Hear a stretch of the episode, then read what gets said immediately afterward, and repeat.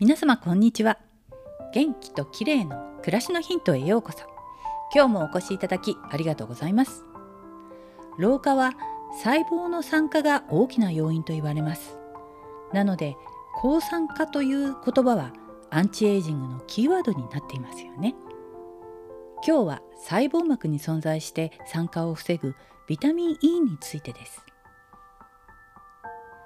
酸化を防ぐビタミンというとビタミン C を思い浮かべる人が多いと思います。ビタミン C は体液中に存在して活性酸素から体を守るのに対して細胞膜に存在して脂質の酸化を防ぐ働きをするのがビタミン E です。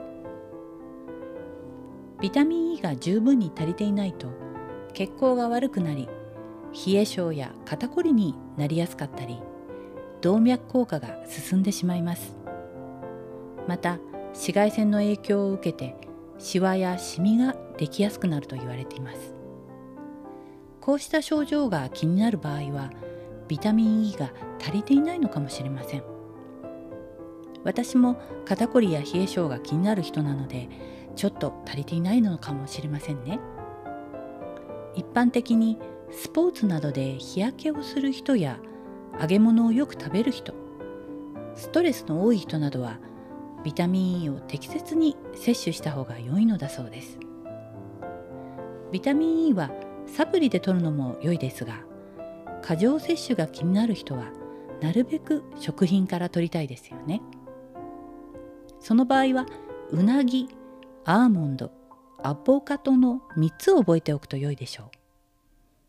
特にアーモンドはビタミン E の宝庫で10粒で1日の食事摂取基準の半分近くを摂取できます。美容と健康のための毎日のおやつはアーモンドがおすすめですね。